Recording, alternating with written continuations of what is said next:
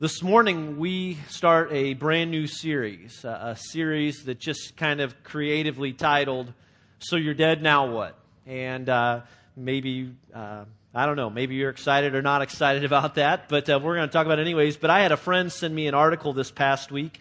I just want to read you a portion of, just simply titled, World Death Rate Holding Steady at 100%.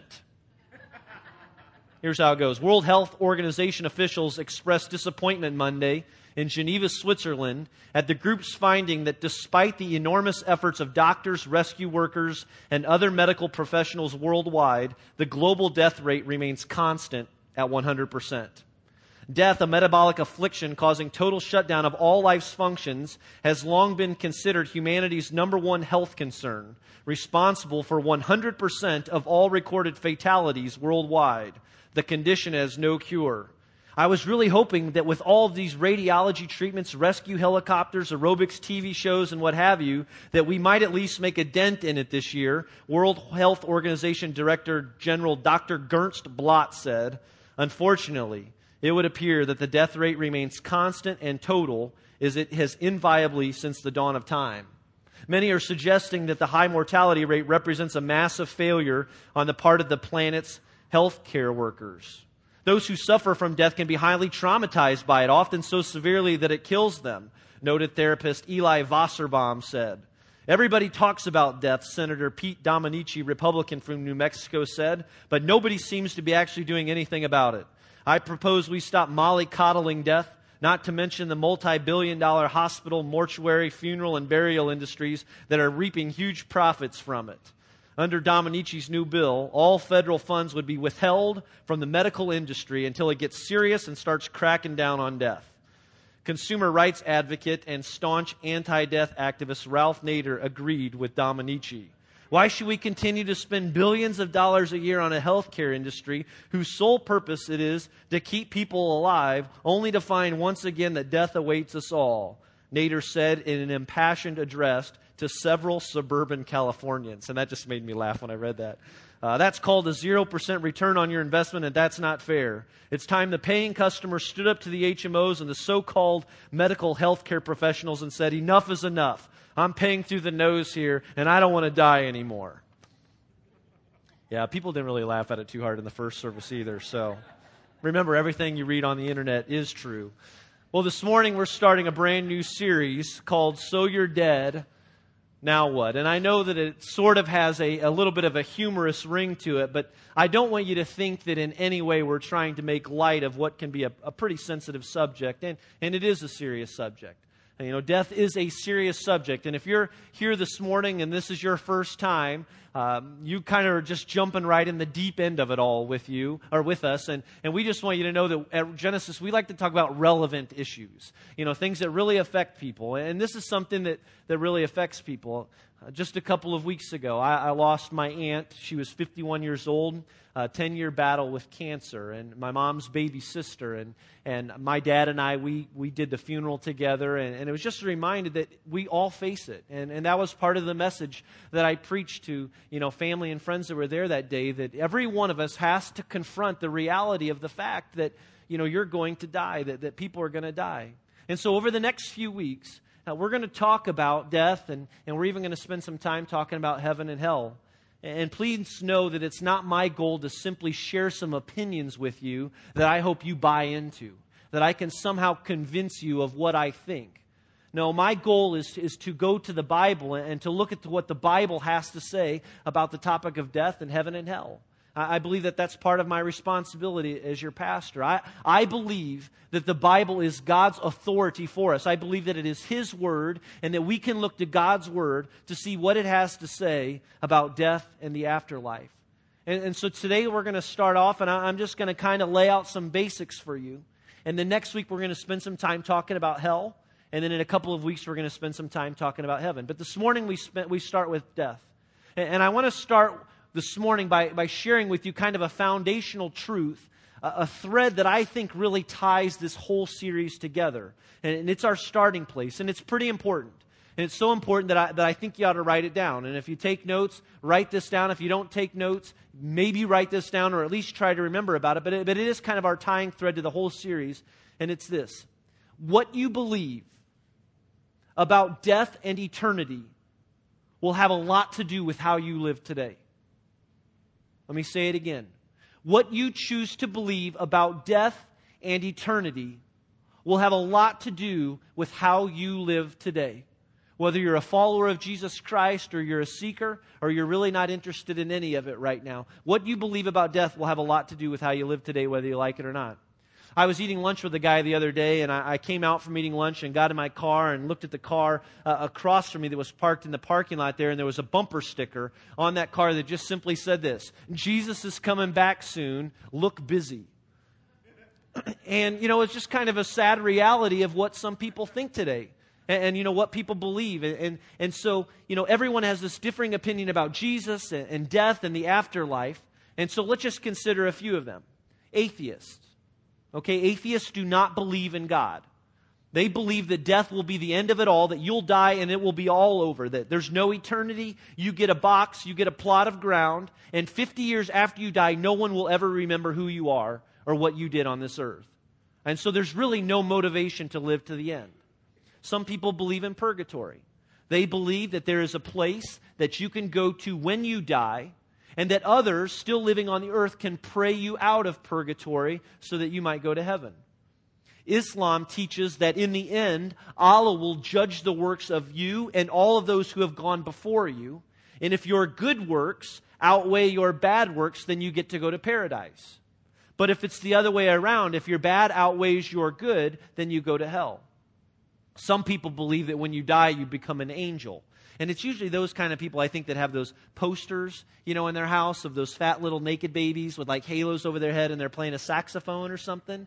You know, I sure hope that when we go to heaven, we just don't become angels and hang out around the clouds. And we're going to kind of break that down in a couple of weeks and show you that isn't the case. But some people believe that way. 1 in 5 adults today, according to a recent study, 1 in 5 adults believe in reincarnation. They think that if you've been really good, you come back as some sort of higher life form after you die. If you're really bad, you come back like as a mosquito or a cockroach or something like that. One recent study said that 34% of people believe that it is possible to communicate with the dead. And so there are a number of differing beliefs about death and what comes with death and such. So the bottom line is that there are these number of opinions. But my hope is that we can get this right, that we can go to God's Word to see what God's Word has to say about death and the afterlife, and that maybe it'll change the way we live. And so let's do that. Let's go to the Bible right now to better understand what the Bible has to say about this subject. And let's just point out from the very beginning that some things are absolutely clear and some things are a little bit more difficult to comprehend. And so we'll start with some of the easy ones first. Let's go to the one thing that I think we can all agree upon from the very beginning, and it's this: we know beyond any doubt that death is certain. That death is certain. As studies are conclusive, 100% of people die. You know, a recent study said 1 in 1 people in the world die today. You and I are going to die. And unless you're a follower of Jesus Christ and Jesus comes back before you die, then you are going to die. And I'm going to die. Hebrews chapter 9, verses 27 and 28.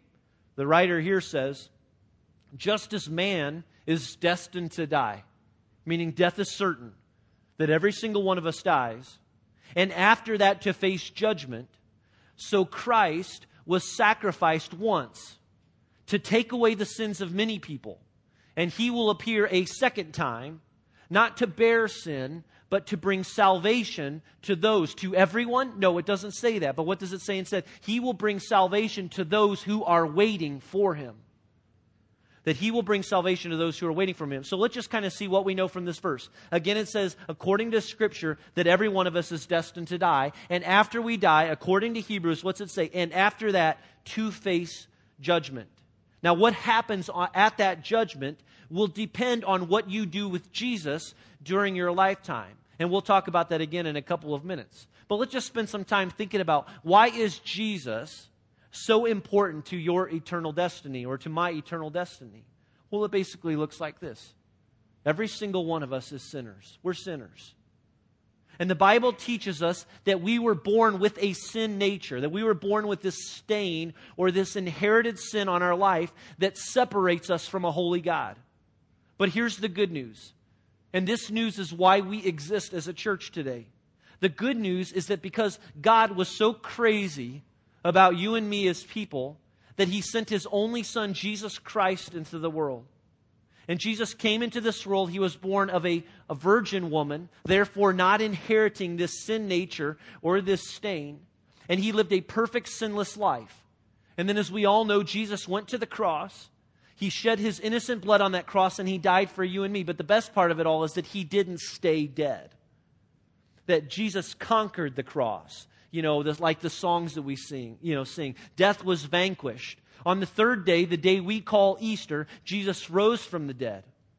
And because of His perfect sacrifice, remember Hebrews says again, so Christ was sacrificed once. He was the perfect sacrifice to take away the sins of so many. When we believe in Jesus and when we put our faith in Him, that we are made right. The Bible says that God calls us righteous, that God adopts us into His family, and by our faith in Jesus Christ, we are made one of His.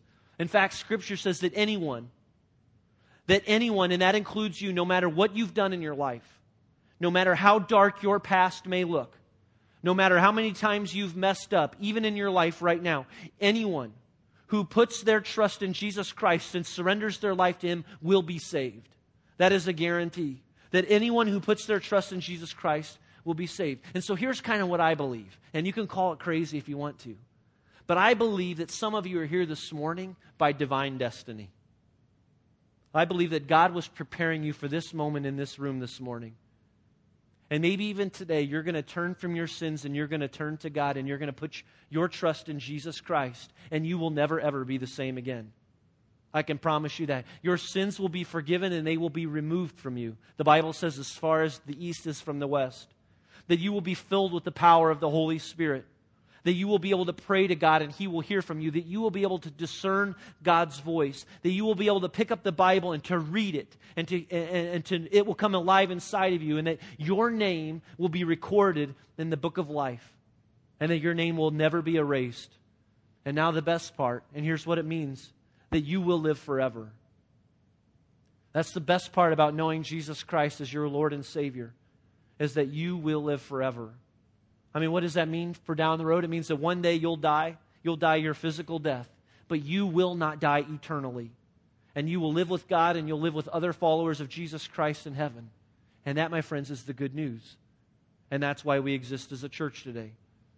And so what do we know right here from the very beginning as we start? We know and we establish that we all believe that death is certain, that every one of us is going to face death.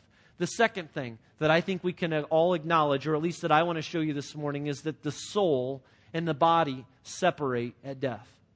The soul and the body separate at death, meaning you are not your body. Your body is just skin and flesh. You know, my body here is just a shell for me. You know, the Bible teaches that your body is really just like a tent. It's like an outer covering to the real you. And I know some of you right now are like, amen to that, brother, because I've been trying to shed this 20-pound spare tire, for a long time now, or, for 20 years now. Well, it's not your body. You get a new body one day and you don't have to worry about it. Matthew chapter 10, verse 28, Jesus said, don't be afraid of those who kill the body, the physical body, but cannot kill the soul. Rather, be afraid of the one, and he's speaking here of Satan, who can destroy both soul and body. That Satan is the only one who can destroy both the soul and the body. And so Jesus points out here that there are two different things that make up who we are. There are two different things that make up who we are. There's our soul, and there is our body, and that every single one of us has both. And one day, when you die, if you're a follower of Jesus Christ, you will be as alive as you have ever been. I mean, someone will be making funeral arrangements for you and somebody will be making fruit salad or something, but you'll still be alive. You won't be dead. You remember the movie Groundhog Day? Okay? You remember the movie Groundhog Day with Bill Murray? Bill Murray was that television reporter, and he was kind of in a bad place in life, not doing well and not really enjoying his job. And he gets assigned to the story to cover Groundhog's Day in Punxsutawney, Pennsylvania. And he doesn't want to be there, and he gets there, and I mean, he's ruining everybody else's day. And then there's the snowstorm approaching, so they get stuck in Punxsutawney. And if you've seen the story, you know that every night he goes to bed, but he only, again, wakes up to the same day every day. And it's the same song on the radio, the same people, the same interactions. And it's just this ongoing nightmare that he just keeps waking up to every single day, the exact same morning. And he finally discovers that he's immortal, that he's not going to die. And so he's sitting in the bathtub one day and he drops the toaster in there with him. And he drives his car off of a cliff one day because he knows he's not going to die. He's going to be alive forever. Well, I bet you didn't know that there's some eternal truth, in that film. And that is that if you're a follower of Jesus Christ, you're not going to wake up to the same day, day in and day out, but you will live forever. And Jesus taught that in John chapter 11, verses 25 and 6. He says, "Hey, he who believes in me will live even though he dies. And whoever lives and believes in me will what? Never die. He who lives and believes in me will never die." So what do we know? We know and we've established that death is certain. We know and establish that the body and the soul separate at death. That our body stays in the ground. It becomes a part of the dirt for a period of time, and that our soul goes to heaven. Let's look at the last thing for every single one of us. And that is number 3, we know that eventually we will all face a judgment. Hebrews talks about that again. When it says, just as man is destined to die once, and after that, to face judgment. That means that one day, every single one of us, whether we're a follower of Jesus Christ or not, is going to stand before God. And we will know, if we've never believed, that at that moment that God was real, that God is real. And I don't know about you, but the thought of being judged by God is a little frightening, a little terrifying. That after you die, you will face a judgment. And it's infinitely more important than any judgment that you and I will ever face on this earth. The Bible has a lot to say about judgment, and there are some differing opinions on what actually takes place at the judgment. And so I'm going to show you what most conservative scholars believe about the judgment. And I'll tell you that I agree with these beliefs, that I believe that after death, that the Bible teaches that there will be 2 different judgments. Okay, that after death there would be 2 different judgments. And let me just break down both of those for you. The first one is this. The first is known as the Great White Throne Judgment. The Great White Throne Judgment. Most people agree, and don't miss this, that followers of Jesus Christ, Christians, will never see this judgment. That if you made a decision for Jesus Christ in your lifetime and one day you die and go to heaven, you won't see the Great White Throne Judgment. That it's not for believers. Okay, Revelation chapter 20. Beginning at verse 11.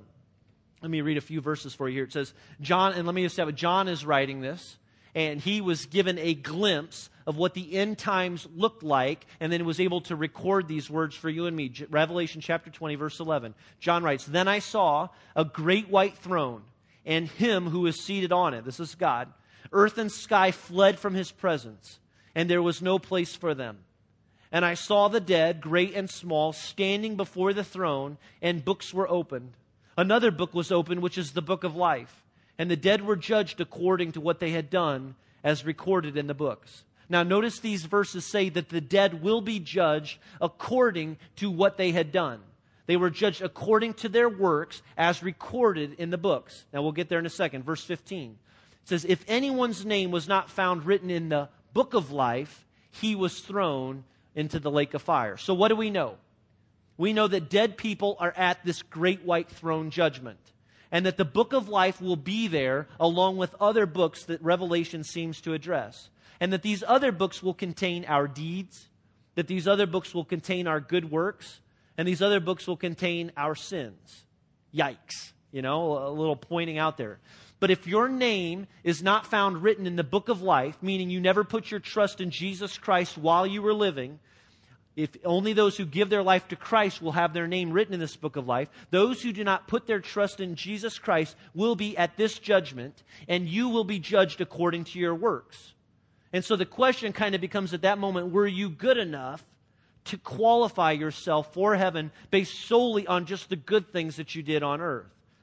Well, there's a problem with that. Because the Bible teaches us that you cannot qualify for heaven. There is nothing that you can do in your own power with good works that will ever qualify you for God's love. in God's grace. Now, I know that that can sort of be frightening, but I hope that that can sort of be encouraging too. That you don't have to try and measure yourself up for God. You know, the Bible tells us that no one qualifies themselves for heaven. You can't earn your way into heaven. It's impossible. But instead, the Bible teaches that we are saved with a gift. That you and I are saved by grace through faith in Jesus Christ. And that's it. Ephesians chapter 2, verses 8 and 9 kind of spells this out most clearly when the Apostle Paul's writing. He says, "For it is by grace that you have been saved." It is by God's grace that you have been saved through faith. You know, when you believe that God's grace is extended to you, and notice what he says, and very pointedly, "and this not from yourselves." You know, it's not something that you do. It's God's grace that comes over you that saves you. It is the gift of God. And notice this, not by works. You know, works do not earn you this salvation, so that no one can boast. That God's love for us, that God's gift of salvation, of His saving love for every one of us, it is a gift from Him for those who believe in Him, not do great things. So if your name is not written in the Lamb's Book of Life, meaning you didn't give your life to Jesus Christ while on earth, then you will be judged by works. And everyone who is judged by works, whose name is not written in the Book of Life, won't make it. Because you can't qualify yourself for heaven. And Revelation is very clear here when it says, "and they will be thrown to the lake of fire." That's everlasting destruction, or maybe just a safer way of saying hell. And hell is a separation from God. And I believe that the Bible teaches that hell is a very real place. It's just as real as heaven. And we'll talk a little bit more about it next week. And so this great white throne judgment is not a place you want to be. All right, you don't want an invitation to this party. All right, you want to go to another party, the one that I'm going to talk to you about. You want to have your name in the Book of Life. And let's look at this next one, because the Bible teaches that there's another judgment. And the second one is known as the judgment seat of Christ. And the Bible's clear that the judgment seat of Christ is for followers of Jesus. That at death, those who don't know Christ will go to the great white throne judgment, but followers of Jesus will go to this judgment seat of Christ. And it's at the seat of Christ, at the seat of Christ, you won't be judged on whether you get into heaven or not. That's already taken care of. Because when you were living on this earth and you put your trust in Jesus and maybe said that prayer and you were baptized, your eternal destiny was secured and taken care of at that moment. So when we go to the judgment seat of Christ, it's not whether we get into heaven, but it's something else. Instead, there's something else that happens at the judgment. It's something that I think most of us have missed or maybe even never been taught. But it's here at the judgment seat of Christ that followers of Jesus will be judged on our works while on the earth. Now, what does that mean? Again, not to see if we qualify for God's love or for heaven or not. Jesus took care of that. You can't earn your way to heaven. But here's what the Bible does teach. The Bible teaches that our works on earth as followers of Jesus will lend itself to rewards or awards in heaven. And maybe those aren't the best words. But let me show you a couple of scripture that kind of point this out for us. Romans chapter 14, verse 10. Paul's writing here to these Christians, and he says, "You then, why do you judge your brother, or why do you look down on your brother?" Now notice this last part here. "For we will all stand before God's judgment seat." Okay, even the believers, even the followers of Jesus will stand before God's judgment seat. Now 2 Corinthians chapter 5, verse 10. "For we must all," and he's writing here to Christians, "for we must all appear before the judgment seat of Christ, that each one may receive what is due him for the things done while in the body," meaning while living on the earth, whether good or bad. And so 2 Corinthians is clear that we must all appear before the judgment seat of Christ. Again, to see if we get into heaven? Absolutely not. Remember, that's determined on earth. But this judgment will determine what each follower receives according to what they did on earth. Let's look at it this way. Just a couple of months ago, the North Carolina Tar Heels won the NCAA basketball championship. And whether you like the North Carolina Tar Heels or not, just hang with me because I hope it just proves something. But they won the national championship, the highest award in all of men's NCAA basketball, this coveted award, the entire team, the entire coaching staff. But at the end of the season after the championship, like most other college basketball programs, the North Carolina Tar Heels had their own awards banquet.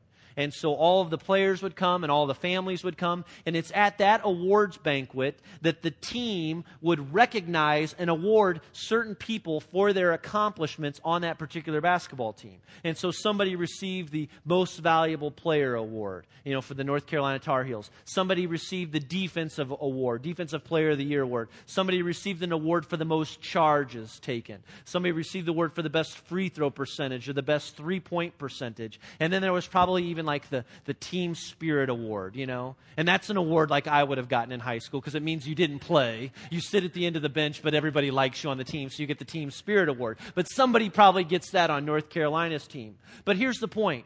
Everyone shares in the greatest accomplishment of all. We won the national championship. And in some way or another, we were all a part of it. But even amongst that championship, there are people on the team who will be recognized for their accomplishments, you know, as a part of that winning team. The judgment seat of Christ is kind of like that. You know, followers of Jesus will stand before him one day, and we, every single one of us, will be rewarded and recognized for the work that we did here while on the earth. Everyone. Everyone who calls himself a follower of Jesus. You know, for good works, for time given, for love given, for grace extended, for mercy shown, for forgiveness shown to others. You know, how did you best live like Jesus while you were on the earth? You know, every act, every deed recorded, we will be honored for the work that we've done. Now, I don't know if that encourages you or not. You know, I mean, if you're serving, I hope that it just kind of points out that you do not serve in vain. You know, that you're serving for the glory of God and for His work that He's doing on this earth. But I think it could also kind of frighten some of us as followers of Jesus, especially if you know, I kind of take my faith for granted at times, or I kind of get caught up in my own little world and don't really think about the fact that there are greater things happening around me. You know, when I was 12 years old, I gave my life to Jesus Christ. I put my trust in Him. I was baptized, and I believe that Jesus has been changing me and transforming me, you know, ever since that day. And God called me into full-time ministry, and I responded to this call, and I've offered my life to Him as a servant, you know, to my family and to the people around me and to this church. And I don't always serve as I should, and sometimes I serve for the wrong reasons, and fortunately God is patient with me. I mean, He's patient with, you know, with even this guy here. But everything I do should be for God's glory, and for you too. You know, I mean, there will be honor given to everyone, regardless of whether you gave your life to full-time ministry or not. God will recognize the works that we all do. And you may not be called into full-time vocational ministry, but you're called to a life of full-time ministry.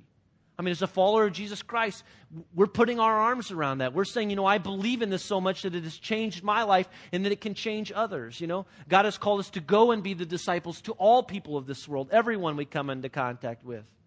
You know, so your family or your neighborhood, you know, at your work, on your team, in your school. I mean, if you're a follower of Jesus, you are a disciple. And each one of us has been called to share the good news of Jesus Christ with everyone that we come in contact with. Again, the Bible teaches here in 2 Corinthians 5:10, for we must all appear before the judgment seat of Christ, that each one may receive what is due him for the things done while in the body, whether good or bad. Now, I don't believe that in any way our pride should motivate us, you know, to see, you know, how many times we can glorify ourselves here on this earth so that we get something in heaven. That's not what it's about. That's not what this scripture is saying at all whatsoever, and I don't want to give that wrong impression. But it's about saying, you know, I believe in this so much it's changing who I am that others have to see it too. I mean, God will reward us for the work that we do for Him while we are here on this earth. So imagine this. Okay, and just try and paint this picture in your head if you can. You're in heaven one day, and you see Jesus for the first time. Imagine what that moment will be like. And your eyes meet His. And I think it'll be in that moment that we'll, for the first time in our life, fully comprehend His love for us. And I don't even think it'll have to even be communicated in words. It'll just be in the look. And we'll see how great His sacrifice is. And we'll see how great His love is and what His death was like and why He did it. And I think our only reaction will be to fall on our face. And we'll want to worship Him forever. Not for just 20 minutes, but like forever. we'll want to worship Christ for who he is. But then I think Jesus will come over to us, and I think he might do something like this. And just go with me if you would. I think he'll kind of get us up off the ground, and he may dust us off a little bit, and he'll look us in the face. And he might stand us up and say something. Do you know, do you have any idea at all how proud I am of you? I'm so pleased with you. I know your life was hard. I know it hurt when you lost your mother.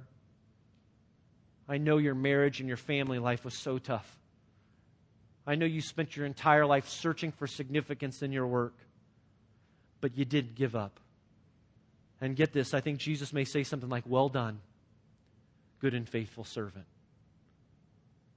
Well done. And I think it'll be hard to hear that. I think it'll really be hard to comprehend what that means. And I think we will be so humbled in that moment and we'll feel so unworthy of his praise. And then I think Jesus, one by one, will just start speaking out things to us, reminding us of all of the good things that we did for him while on the earth. And you might say, what? I mean, what have I done? You know, that's worth noting in heaven. And Jesus will just start talking and he'll say, get this. Remember that time when your neighbor lost her mom. Do you remember that time? And that family was so devastated because they never saw it coming. And that family had to pack up so quickly and get their things together and rush out of town to be with the rest of the family. And your family, you remember what you did in that moment? You went over that week and you mowed that family's yard. They never even asked you. And you got their newspaper every day and you got their mail and you left some flowers. And when they came back, you asked and would not receive anything in return. But when you did it, I saw it. And I took note of it. And when you did that, you really were doing it for me. Well done, good and faithful servant. Or remember this, remember that time, Jesus might look in your eyes and say, when your family, you didn't have that much money. And you lost your job and the kids got sick. But you didn't give up. You and your wife, you stuck together and you just kept trusting me. And you may not realize this or not, and even as young as your kids were at that time, you left a huge impression on their lives because you stuck together and you kept trusting in me. And they were changed forever because of that, and they realized the value of trusting God, and they realized the value of family, and they were greater parents because of that. And when you did it, I saw it and I took note of it. And when you did that, you really did it for me.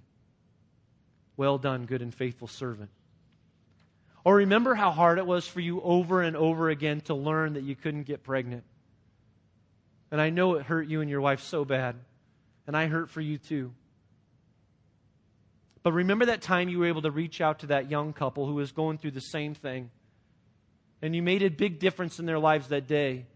You surrounded them and said, we'd love to pray for you. That God would give you the strength to get through this. And when you prayed that prayer for them, I saw and I heard every single word of it. And when you did it, you were really doing it for me. Well done, good and faithful servant. Or remember that time your friends all singled out that one guy at school for being different. And he was really having a rough time, but you wouldn't have any part of it. And so you kind of reached out to that guy and you said, you know what, I'm going to be different in this. And you talked to him and no one else would. When you did that, I saw it. And when you did that, you really were doing it for me. Well done, good and faithful servant. Or I think God may even look some of you in the eyes and he might say something like this. You remember that time they started that new church? I think they called it Genesis or something. And somebody invited you to be a part of it and you said, yeah, we'll go be a part of it. And you had no idea what you were getting into or what you were signing yourself up for. You know, somebody made the invite, you agreed to go to help people find their way back to God in Hamilton County. And remember how you loaded and unloaded the speakers in and out of that stupid trailer every single weekend. You know, no matter how hot it was or how hard the wind was blowing or how cold it was outside. And you carried those speakers in and you carried those chairs in and you set them up and you tore them down week in and week out every single weekend. And it messed up your weekend every single month. And when they spoke up and they started talking about the need for more volunteers in the Gen Kids ministry, you knew you didn't do the kids thing, but they needed the help, and so you did it anyways. And when they talked about the need for money again, you sacrificed, and you gave what you believed God had already given you, and that God was going to do something special in that church, so you bought into it. And even through the ups and downs, you kept going. And even as people came and went, you kept going. Because you believed that beyond anything, God had called you to that church for a special reason. And that God was going to do something awesome in that congregation. And so guess what, Jesus might say? With every speaker that you carried, with every nose that you wiped, with every cup of coffee that you served, with every hand that you shook, I saw every single bit of it. And when you did that, you were really doing it for me. Well done, good and faithful servant. Now I know that many of you know and love Jeff and Kim Smith and their family. And Jeff was the lead pastor of Genesis Church before I came. He left a little over a year ago. And when he came to Genesis a few years ago, he came and from what I understand was really honest about one thing. And Jeff and Kim believed, and they knew that God was eventually going to call them to go back to West Plains, Missouri. West Plains, Missouri is Jeff's hometown, a small rural town in the nowhere of Missouri. And they believed that God had called them to plant a church there, and it was really only a matter of time. And so a little over a year ago, Jeff stood up on this stage, and I remember listening to that talk online before I even came here to be with you, and maybe you remember that talk, and just poured out his heart and cried about how they couldn't say no any longer. Like God was saying, it is time to go, and it is time to go now. And it was hard as it was for Jeff and Kim and their family to leave, and as hard as it was for you guys to let them go, they went. And we trusted that this is what God was calling them to do. And not only did you let them go, but this church, you supported them financially. When you gave money in the offering, it went to support Jeff and Kim in this new ministry in Missouri. You prayed for them. You know, we gave those stupid trailers to them because they're setting up and tearing down every week. And for those of you that know Jeff, know that he wasn't really fond of that. But that's what they're doing right now. And so they've got this brand new church. It started just a couple of months ago in this nowhere town of Missouri. I received a video this past week. I know that some of you did too, and I thought you might like to see it. Get this. Just a few weeks ago, this Genesis Church in West Plains, Missouri, 269 people gathered at the city pool of this small town, and Genesis West Plains baptized 23 people. I think we can clap for that. Watch this. I think we can clap for that again, can't we?